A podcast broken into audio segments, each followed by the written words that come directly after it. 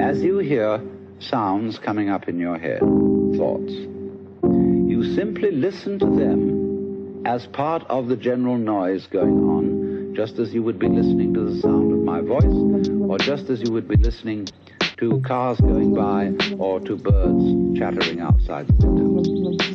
So look at your own thoughts as just noises. This is Billy Hanson, and welcome to another episode of Sauce Talk, podcast about sports and the mind and trying to live well in general. Today's episode is going to be another chunk from my audiobook. It's chapter 22, which is called Mental Health in Sports, and chapter 23, which is called The Medicine of Practice. And in Mental Health in Sports, I outline all of my thoughts and ideas on mental health in sports. And my ideas and advice come from my own experience suffering from paralyzing performance anxiety and depression as a sophomore in college through my recovery. I also draw ideas from the books I've read and the research I've done, and through interviewing other athletes and through teaching meditation to other athletes and hearing about their experiences and I try to summarize all of my thoughts and opinions on the topic into one chapter. In the next chapter, chapter 23, The Medicine of Practice, I basically make an argument for why athletes should take mental health and mental training seriously, not only to reduce the likelihood of dealing with depression and overwhelming anxiety, but also as a way to optimize performance and really make the most of a short and precious athletic career. These chapters come after my personal story is complete towards the end of the book, and I hope you enjoy them. So here is chapter 22 and 23 from my new book.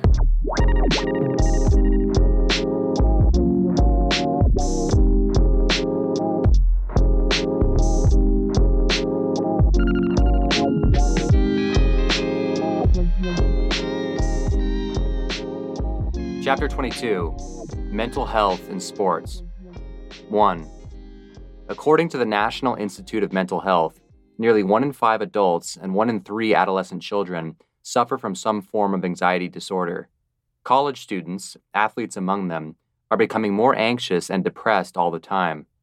A 2016 report by the Center for Collegiate Mental Health, using data from 139 colleges, found that by the 2015 2016 school year, half of all students surveyed reported having attended counseling for mental health concerns.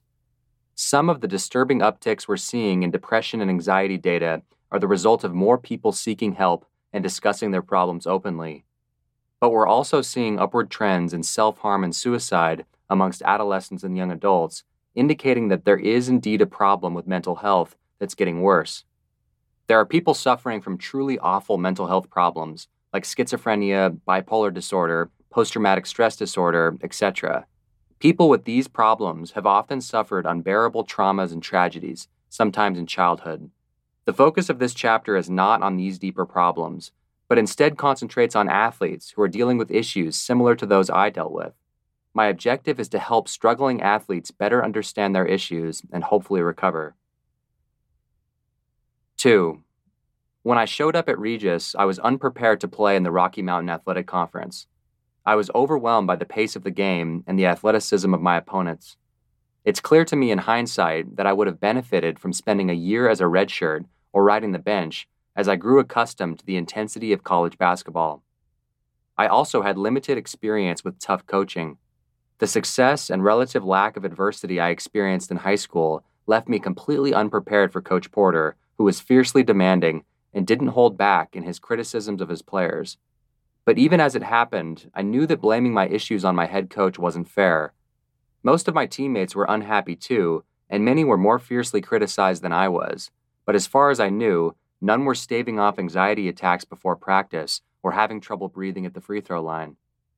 I've also come to understand that while my basketball struggles were at the core of my issues with anxiety, I also contend with anxieties that have nothing to do with sports. So why was I so messed up? Were my issues the result of some childhood trauma? Not that I can remember. I had a loving and supportive family and enjoyed a relatively healthy childhood. Was it a genetically influenced medical condition, a chemical imbalance in the brain? There's anxiety and addiction in my family tree, which would support such a conclusion. Were my problems the result of my flawed life philosophy, my poor habits and behaviors? This makes sense because changing my outlooks, habits, and behaviors helped me, but this doesn't help everyone. Or were my issues a spiritual problem? I was a hardened materialist without any form of spirituality at the time, so that could be true. Or perhaps my problems were the result of the culture I lived in. This seems reasonable, as I'd adopted a hyper self critical attitude common in modern athletics and tried to fight and struggle my way toward future success. I was desperate to live up to the expectations set by my scholarship and to please the coaching staff, which led me to put immense pressure on myself to perform. More generally, modern youth culture consists largely of distraction and pleasure seeking, looking at screens instead of trees and rivers, craving followers and likes, swiping dating apps and watching porn, and eating and drinking junk. How could that not lead to anxiety and depression? Scott Stossel, in his Atlantic article Surviving Anxiety, describes his own lifelong struggles with anxiety disorders. He writes the following quote, The truth is that anxiety is at once a function of biology and philosophy, body and mind, instinct and reason, personality and culture. Even as anxiety is experienced at a spiritual and psychological level, it is scientifically measurable at a molecular level and a physiological level. It is produced by nature and it is produced by nurture. It's a psychological phenomenon and a sociological phenomenon. In computer terms, it's both a hardware problem, I'm wired badly, and a software problem. I run faulty logic programs that make me think anxious thoughts. The origins of a temperament are many faceted. Emotional dispositions that seem to have a simple single source, a bad gene, say, or a childhood trauma, may not. End quote. 3. Athletes are at a mental health advantage in some respects. In an isolated and fragmented modern world, being on a sports team offers a sense of collective purpose, a shared sense of struggle, a tribe. This is one of the most positive things about being a team sports athlete. For most sports, weightlifting and physical exercise are built into the athletic experience, which certainly helps with issues of mental health. Successful athletes are often popular in school, and enjoy a sense of self confidence that's based on athletic success. But athletes are disadvantaged in other ways. The stress and pressure placed on modern young athletes, either by overzealous parents or by society, or in my case, by one's own self, can be overpowering. Promising young athletes feel the pressure to play on the most prestigious travel teams and spend much of their childhood in pressure packed athletic events. Given the nature of our college education system, which leaves so many people strapped with lifelong debt and financial hardship, an athletic scholarship can be a life changing accomplishment for both an athlete and her family. This leads many high school athletes and their families to become obsessed with athletic improvement and exposure to college scouts, sometimes leading to both physical and mental burnout and the evaporation of any joy in playing sports. College athletes, especially those who take academics seriously, are asked to maintain absurd schedules the pressure to perform, both athletically and academically, paired with the healthy desire to enjoy a social life, can overwhelm an athlete who's also learning to live away from home for the first time. Underperforming athletes are at especially high risk for mental health issues, as the blessings mentioned above can become points of misery. Committed athletes often build their identities around athletic success and don't cultivate interests outside of sports. When they stop having success, they lose what they've been relying on for self confidence and meaning in life. All of us seek connection, and we want to be useful to our tribe members. Struggling, underperforming athletes live with constant guilt for not contributing enough. I suspect that this is why failing athletes often suffer mental health problems. When an underperforming athlete becomes anxious and depressed, it leads to further diminished performance, which leads to more anxiety, and so on. Escaping this negative spiral is bound to be difficult. 4. Quote, athletes don't get help for depression or mental health issues because they can't even admit that it's an issue. That's fundamentally at odds with what it means to be a competitor. Olympic figure skater Sasha Cohen. What further complicates the situation for athletes is the fact that mental toughness is not only an advantage in competition, but perhaps the most helpful quality an athlete can have. The heroes of each generation are athletes who demonstrate what Ernest Hemingway defined as the most important human virtue grace under pressure. Professional athletes who melt under pressure in their biggest moments can be ridiculed by fans, sports journalists, and commentators. Athletes who succeed under pressure are always praised and admired, so it makes complete sense that young athletes see their mental issues as failings that should be hidden from others. My best friend in college knew that I was having a tough sophomore season, but had no idea how bad things were because I kept my problems to myself. WNBA guard Katie Lou Samuelson, who wrote in an ESPN article about her struggles with anxiety and depression, did the same thing. Quote, I was really effective at hiding it. My friends and my family, they had no idea. I kept everything to myself. That's one of my issues, too. I didn't want anyone to feel I was burdening them or making excuses. End quote. In an HBO documentary titled The Weight of Gold, many Olympic athletes describe their issues with mental health. Olympic superstar Michael Phelps is featured in the production, and he thinks athletes resist seeking help because of the quote, conviction that we can make ourselves unbeatable if we just work at it, our belief that there's no way that we should need help, our fear that we'll become weak if we show any vulnerability. End quote. A turning point for sports and mental health issues occurred when star power forward Kevin Love posted his 2018 article, Everyone is Going Through Something, where he wrote in detail about leaving an NBA game due to a panic attack. Love writes, quote, Growing up, you figure out really quickly how a boy is supposed to act. You learn what it takes to, quote unquote, be a man. It's like a playbook. Be strong. Don't talk about your feelings. Get through it on your own. So for 29 years of my life, I followed that playbook. And look, I'm probably not telling you anything new here. These values about men and toughness are so ordinary that they're everywhere and invisible at the same time, surrounding us like air or water. They're a lot like depression or anxiety in that way. End quote. Since Love, many more athletes have opened up about their mental health issues.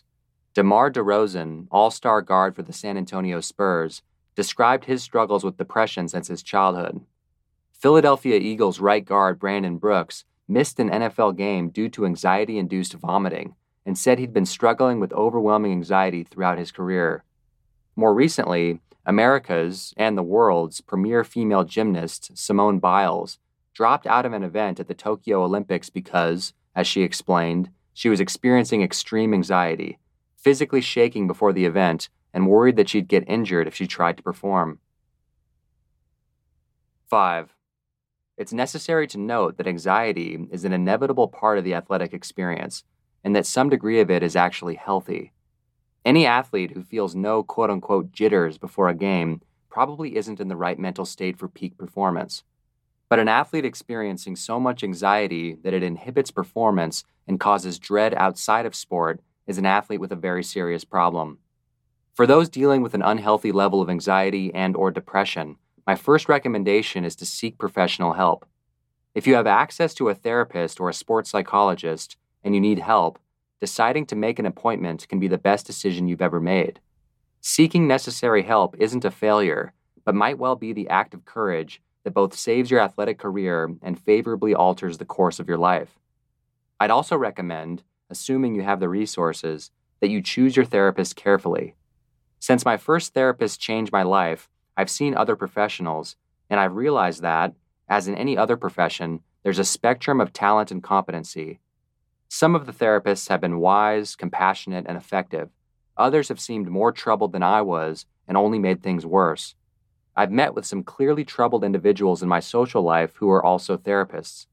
One can jump through the hoops of getting the relevant degrees in psychology without gaining the wisdom or skill to be effective. If you don't feel a positive chemistry with your first choice, look elsewhere. This doesn't mean therapy should be fun or always make you feel good. Therapy can be tough, and whoever you work with will inevitably be another flawed, imperfect human being, but you have to trust and respect the person you're opening up to. I was fortunate to collide with a very skilled therapist, and I'm grateful to her for helping me grow strong and to face my anxiety head on. She didn't try to convince me that somehow everything would eventually be fine just as it was, or allow me to use my anxiety as an excuse for all of my problems. She helped me realize that I shouldn't feel ashamed of my anxiety and that I could deal with it, even if it never went away. Through meditation, I practiced the new relationship to the experience of anxiety. More on this in the next chapter. Instead of trying to push the feeling away, I let it engulf me, and in doing so, discovered that anxiety lost its power. I was dealing with a phobia about shooting in front of my coaches and teammates. In the summer after my awful season, my therapist helped me expose myself to situations that brought on the anxiety and practice dealing with them.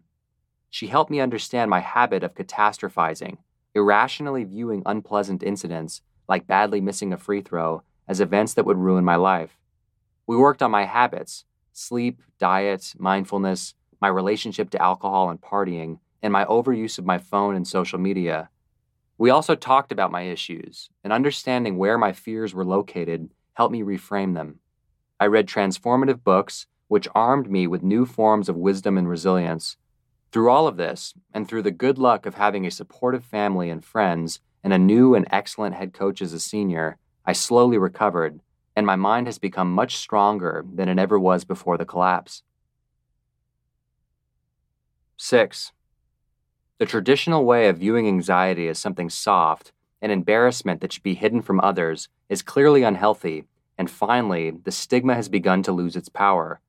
The courage of professional athletes to open up about their issues has made space for young athletes to reflect on their own mental health.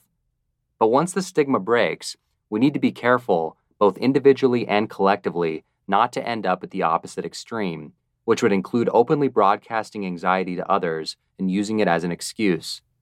In my sessions with Libby from Yo Mind, she discovered my tendency to label myself as someone with anxiety. She often heard me say, I'm an anxious person, or I have anxiety issues. What she made clear to me was that when I said these things, my brain was listening. Libby defined this as a process of reification.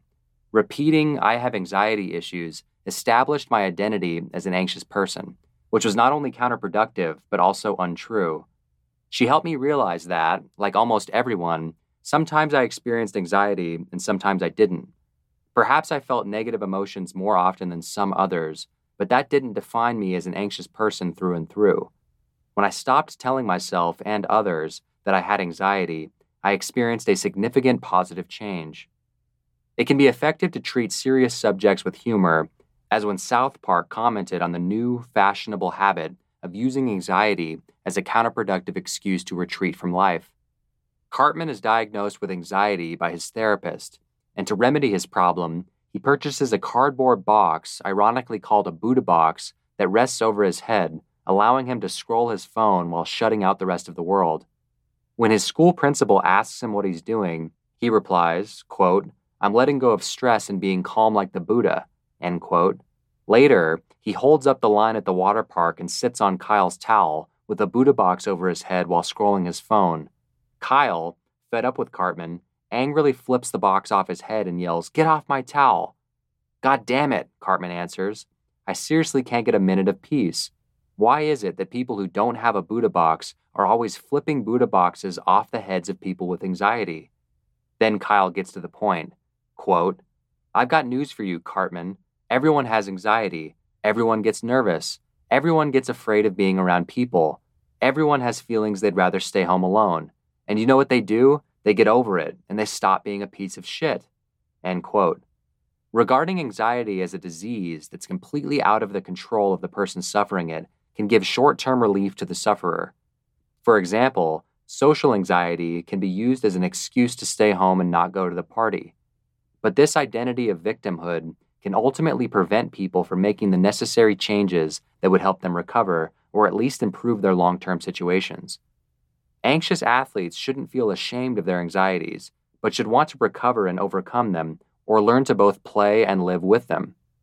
Had I been taught to avoid the things that made me afraid, I'd have been stuck where I was forever, anxious and depressed. Had I been encouraged to broadcast my anxiety to others, anxiety would have remained an integral part of my identity. So while I'm happy to see the traditional stigmas surrounding mental health in sports losing their strength, there should always be something admirable about quiet courage and pushing ahead despite anxiety and fear. 7. Quote, Indeed, when you go through mood swings, you now have to justify why you are not on some medication. There may be a few good reasons to be on medication in severely pathological cases, but my mood, my sadness, my bouts of anxiety are a second source of intelligence, perhaps even the first source. Nassim Taleb in Anti Fragile. I'm not a pharmacologist and I have no experience in clinical research. My attitude towards medication is the result of my own experience paired with my reading and research. What I write below doesn't apply to those suffering from the truly awful and unmanageable mental health issues that I listed to begin the chapter. But for athletes who are dealing with debilitating performance anxiety and or struggling with depression, yet are still functioning relatively well as people, I recommend trying other solutions before resorting to anti-anxiety medication or antidepressants. It's my understanding that medication for anxiety is not as effective as many people tend to think especially over long periods of time. In Surviving Anxiety, Scott Stossel writes that, quote, while lots of people will testify that the drugs have helped them, lots of other people will testify, and often do, in court filings and before Congress, that medication has ruined their lives. End quote. He points out that psychiatrists' favorite drugs are often no more effective than sugar pills regarding long term improvement, and that many users experience devastating side effects and withdrawal symptoms. I agree with Stossel that my issues with anxiety are a combination of many factors psychological, philosophical, behavioral, spiritual, and chemical, and I worry that artificially numbing my emotional pain might prevent me from making the helpful alterations to my philosophies, relationships, and behaviors. That's why I recommend that athletes with experiences similar to mine be wary of anti anxiety medications or antidepressants and instead focus on other behavioral changes, committing to a mental training and meditation regimen, seriously connecting with deep and sincerely held values or faith, staying connected with people who care about you, becoming more disciplined with sleep and diet, deleting social media accounts, reducing alcohol and or pot consumption, getting off unprescribed Adderall, getting out of toxic relationships, becoming less obsessed with academic perfection, creating more time for leisure and daily life, making an effort to be kinder and more compassionate to others, spending more time outside in the sun, etc. And one way or another, athletes dealing with performance anxiety need to confront their sport specific fears. 8. Quote, the pro psychedelic position is an anti drug position. Terence McKenna. I need to add that early evidence coming back from therapy with psychedelic drugs is very encouraging, specifically with psilocybin, the psychoactive compound in magic mushrooms. Solid evidence concludes that just one or two sessions with psilocybin, taken with a trained guide, yield far better results than any other medication currently available. What's especially noteworthy is that those who report having a quote unquote spiritual psilocybin experience are very likely to report significant and long term relief from depression and anxiety symptoms, PTSD, alcoholism, nicotine addiction, and eating disorders. Psychedelic drugs are commonly and mistakenly lumped together with truly destructive drugs such as heroin and cocaine. While psychedelics can be disrespected and misused, they're relatively non toxic and are not addictive. In November 2020, HBO's Real Sports documented three athletes suffering from chronic traumatic encephalopathy, CTE, after two time Stanley Cup champion Daniel Carcillo retired from the NHL, he suffered from ongoing light sensitivity, slurred speech, headaches, head pressure, concentration issues, short and long term memory loss, and debilitating depression and anxiety. He'd begun planning his suicide before making a final attempt at improvement by flying to Peru to participate in a shamanistic ceremony during which he took ayahuasca, a potent psychedelic that's illegal in much of the world. He reported a long, difficult trip wherein he was quote unquote visited by his deceased grandparents. After the trip, his CTE symptoms disappeared. Many months later, his wife reported he'd become the loving husband and father she'd married. To some, this may sound fantastical, but these immediate transformations are actually commonplace. Kerry Rhodes, an elite safety in the NFL for eight years, reported having been cured of CTE related symptoms after his ayahuasca ceremony. Retired UFC fighter Ian McCall, addicted to painkillers and drinking 20 beers a day, said he'd chosen a particular beam in his house to hang himself from. Six months after a major dose of psilocybin, he still hadn't had any alcohol or painkillers and felt like a brand new person. My own limited experience confirms what these examples suggest, and I sometimes wonder whether an adequate dose of psilocybin mushrooms, administered by a competent guide in a therapeutic setting, would have helped me get back on track during my sophomore season. I'm certain it would have done far more good than the alcohol I drank every weekend. Young athletes need to understand that there's a big difference between dropping acid at a music festival and taking a deliberate psychedelic journey in a safe setting with drugs that have been tested for purity. These drugs are powerful and need to be respected as such. I write this a few weeks after my home state of Oregon passed groundbreaking legislation making psilocybin therapy with a trained and accredited guide legal. It's probable that in the not too distant future, psychedelic therapies will help many suffering people, with athletes among them. Chapter 23 The Medicine of Practice 1. In Altered Traits, Dan Goleman and Richard Davidson conclude that consistent practice in mindfulness based meditation leads to a decrease in depression and anxiety as effectively as the best medication, but without any side effects. Besides recent scientific claims, thousands of years of testimony that spans many cultures and religions suggests that the practice can transform the mind in positive and durable ways. It's my experience that practicing clear concentration and non judgmental awareness off the court helped me find the flow states on the court that took my game to new levels. While I wouldn't wish the misery I suffered early on in my college basketball career on anyone, in some ways I'm thankful for it. My depression and anxiety drew me to meditation and an interest in understanding my own mind. Because the mental aspects of sport are far more difficult to define and analyze than the physical aspects, too many athletes try to convince themselves that they can cultivate a desired state of mind simply by wanting it or telling themselves they want it. Or they believe that they can attain a state of mind by thinking and talking about it. But for those of us struggling with self doubt, thinking our way into a positive mental state isn't sustainable. Examine this common athletic advice control what you can control and don't worry about the rest. This seems sensible, but how can it be done? How do you stop worrying about the things you can't control? You can tell yourself every day or two, or every hour or two, that you should do it, but if you're struggling with anxiety, any confidence acquired that way will likely evaporate within minutes. Coaches don't tell their players to jump higher or to be stronger. Instead, they help them train so that they can gradually improve their athleticism. As with any physical attribute we can name endurance, strength, coordination each of us possesses a spectrum of raw talent or potential. A few are born with exceptional leaping ability, while others can barely get off the ground. Likewise, some of us have an innate capacity to focus clearly on a task at hand, while others have minds easily distracted by thoughts and fears, making it difficult to concentrate. Those of us who battle anxiety and self doubt have work to do in order to achieve mental toughness, just as someone who's overweight has work to do to make the soccer team. We can't tell ourselves to be fit and then sit back and wait for it to happen. Athletic competition is its own kind of mental training for life at large. Athletes learn how to deal with adversity, stress, and pressure. They learn how to show up and give energy and effort even when they don't feel like it. They learn the importance of individual sacrifice for the sake of collective success. They learn how to respond to criticism. Many former athletes thrive in the job market because the stress and pressure they face in an office pale in comparison to what they faced as athletes. But not all athletes are born with minds that can deal successfully with pressure.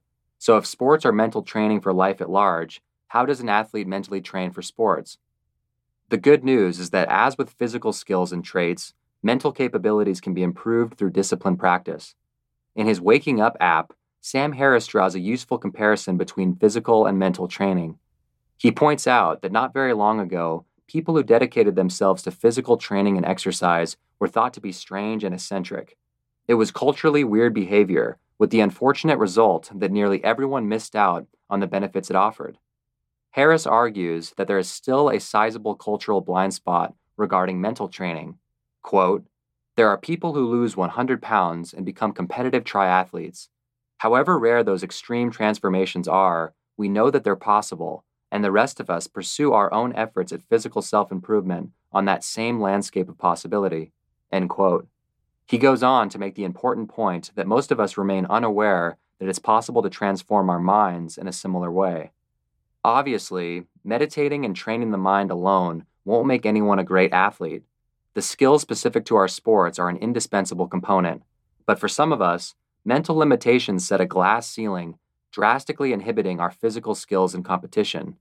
To reap the benefits of the work we put in on our skills, strength, and endurance, we have to work on mental skills so that we can surpass the limitations set by our minds. Athletes who don't struggle with anxiety can benefit from this advice as well. At the upper levels of sport, where every competitor is extremely talented, it's usually a mental or spiritual edge that separates the truly special players from everyone else. In The Last Dance, a documentary about Michael Jordan's final season with the Bulls, author Mark Vancil said the following quote, Most people live in fear because we project the past into the future. Michael's a mystic. He was never anywhere else. His gift was not that he could jump high, run fast, and shoot a basketball. His gift was that he was completely present, and that was the separator. End quote. 2. My mental training eventually allowed me to reach the first rung on the ladder out of the darkness. Not running from my problems produced enough mental space for me to start making better decisions, which gradually compounded. I soon became mindful enough to realize that neither trying to sleep all day nor drinking all weekend made any sense. I started eating better food and getting more sleep, and these decisions allowed me to gain some mental clarity. Ever since I was a child, I've had the tendency to overthink and overanalyze, and my mind can spin in unending loops.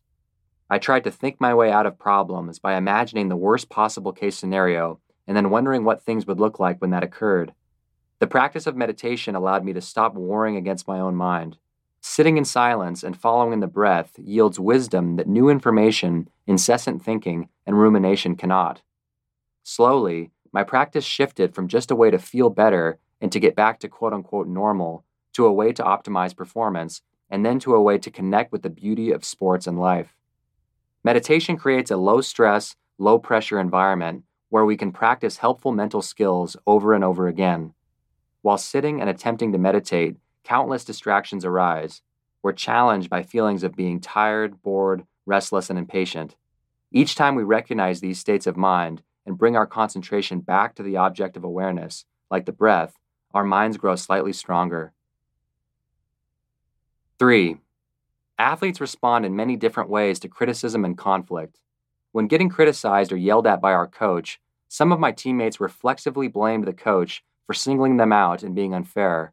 These teammates also had a false, if somewhat useful, perception of their own talents and abilities.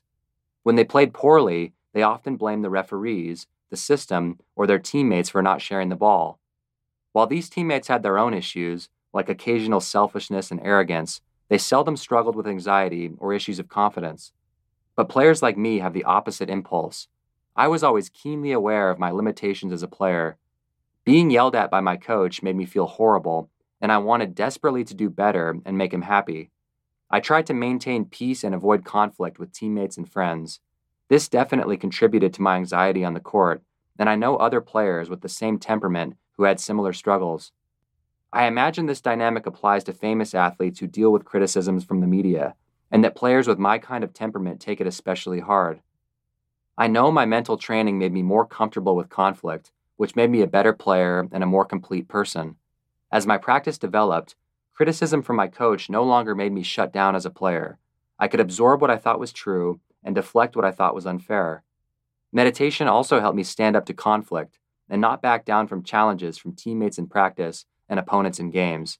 I was able to notice the tension that conflict produces and let it linger rather than trying to alleviate it as quickly as I could. I think players like me, overthinkers prone to self doubt, can benefit from being more assertive both on and off the court. Meditation practice helps us recognize our tendency to keep the peace and to say what other people want to hear, and therefore to learn how to stand up for ourselves. 4. Quote, Whoever makes good progress in the beginning has all the more difficulties later on. Kyudo Zen master Awa Kenzo. Even for those who are convinced that meditation might be something worth doing, Cultivating the discipline to sit in silence once per day and endure difficult emotions is challenging. The majority of people who start the practice don't stick with it long enough to see it work. What seem to be more pressing obligations or desires make meditation easy to skip. No one else notices when we miss the 20 minute session we promised ourselves. Even now, after years of practice, when I'm fully convinced of the importance of my meditation, I sometimes find myself willing to procrastinate when my list of things to do seems more urgent than sitting somewhere silent and alone. But when I'm thinking clearly, I understand that practicing meditation is one of the best ways I can spend the required time. In both my junior and senior seasons, I finally realized that, for me, meditation was more important than getting 50 or 100 extra shots up. Whenever possible, I did both, but no matter how much I practiced my shot, my mind had to be in order for the shot to work. An initial inability to focus on the breath and quiet the mind discourages people. Those new to the practice often expect too much too soon, the same way a dieter hopes to lose 40 pounds in a month or two. Complicating the issue is the fact that these days, meditation is commonly sold by authors and app developers as a cure all for every variety of negative experiences. The difficulties faced in meditation are understated, if not ignored, by these people, and the benefits are exaggerated, especially for beginners. As a result, new meditation students tend to begin with the expectation of calm relaxation and a pleasant experience, and instead experience boredom, restlessness, and discomfort. Predictably common reactions are I'm not doing this right, or meditation isn't any good for me. Here is Yongey Mingyur Rinpoche describing this problem. Quote, the first thing that happens when we begin to meditate, I told him, is we learn just how crazy our minds are. Many of us take that as a sign that we are not cut out for meditation. Actually, it is just the opposite. It's the first sign you are becoming familiar with your own mind. It's a great insight. You will be fine. End quote. If you decided that tomorrow you're going to start learning to play the violin, would you expect your first day or even your first six months of practice to turn you into a virtuoso? Even a much simpler skill, riding a bike, is frustrating at the start, but when you finally catch on, you're able to hop on the bike and, with little physical or mental effort, ride happily away. Meditation is no different. You have to push through the difficult beginning stages. An additional confusion that disrupts consistent practice for beginners is that meditation is too often regarded as a metaphysical pill taken to calm the mind. Because the aim of meditation practice is ultimately to relax the mind and eliminate mental anguish, many aspiring meditators conclude that they should practice only when they're anxious or depressed, which is something like practicing high jump only after spraining an ankle. I spent my first six months expecting meditation to calm me, and I became frustrated every time my mind wandered away from my object of focus. Why the hell can't I concentrate on my breath for more than three or four seconds at a time? I thought peaceful meditations were good and restless or sleepy meditations were bad. I was wrong. In the Zen tradition, students are taught to appreciate the difficulties they face when they begin. In his book, Zen Mind, Beginner's Mind, Shunryu Suzuki writes, quote, Those who can sit perfectly physically usually take more time to obtain the true way of Zen, the actual feeling of Zen, the marrow of Zen. But those who find great difficulties in practicing Zen will find more meaning in it. End quote. The necessary shift occurred for me when I was told that what matters, especially in the beginning, is bringing attention back to the object of focus over and over again. As various meditation teachers put it, bringing a wandering mind back to the object of attention is like a weightlifting repetition for the brain. Each rep makes the mind slightly stronger, slightly more capable of dealing with distraction. So when you begin to meditate, go easy on your expectations. Do your best to keep your attention focused, but in the beginning, don't expect to be anywhere near perfect. Realize that moments when you catch your wandering mind and bring your attention back are victories, not failures. Okay, thank you for listening to that section of my audiobook. As always, you can support me by purchasing the book for yourself or for someone else, or for sharing the link to the book with someone who you think might be interested or could benefit from reading it.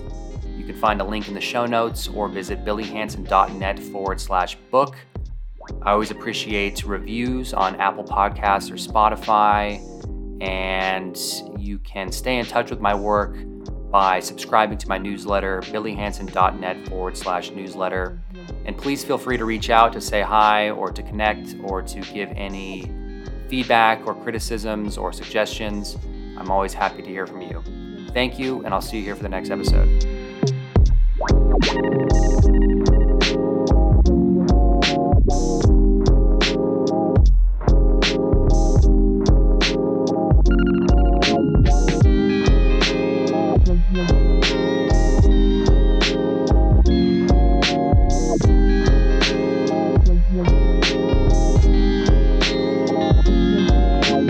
It's the sauce.